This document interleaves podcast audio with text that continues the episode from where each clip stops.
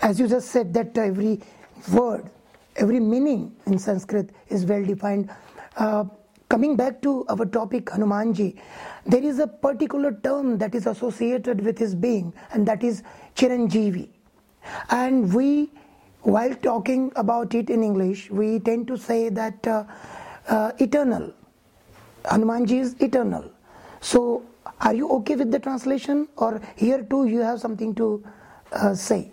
I think this is the one problem. And since we are speaking about Hanumanji, we'll get to those many problems that the whole world encounters time to time. That it's okay if people did understand what does it mean Chiranjeevi and then they use the word eternal to allow other people to understand, then probably I would be okay. But what has happened that people haven't understood that what Chiranjeevi meant and what eternal means. There is a huge difference in it. But Chirantan is associated with uh, eternal. Ah, uh, very interesting. Chirantar, Jeevi. There are two words. The Jeev has disappeared from eternal. Okay. And that's the difference between Chiranjeevi and eternal. Because Chirantar, yes, eternal, but where is gone that Jiva? And when you say Chiranjeevi, it is not eternal because it has taken one word off.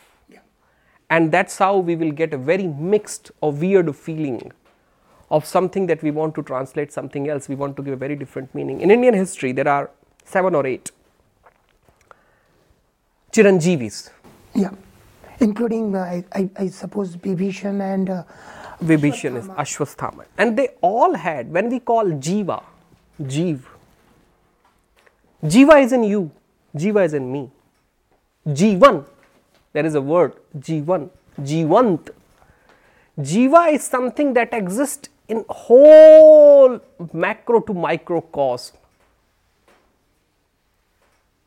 It's a part of us. So when we say Chiranjeevi, we also see that these characters, the embodiment of these characters, will be eternally alive with us. That's what the Chiranjeevi had meant. So, this is a wider, broader. It's a much wider context than just being eternal.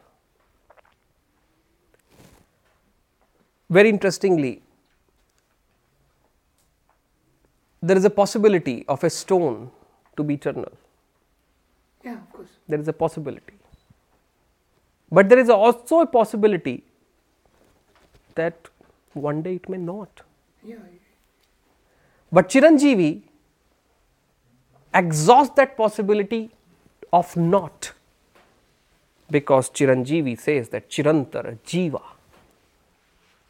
a constant Jiva, a constant what you call a Jiva actually goes back and translate itself with prana, with atma.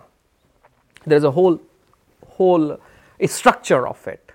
So Chiranjeevi means that lives with us. That's why we call them alive.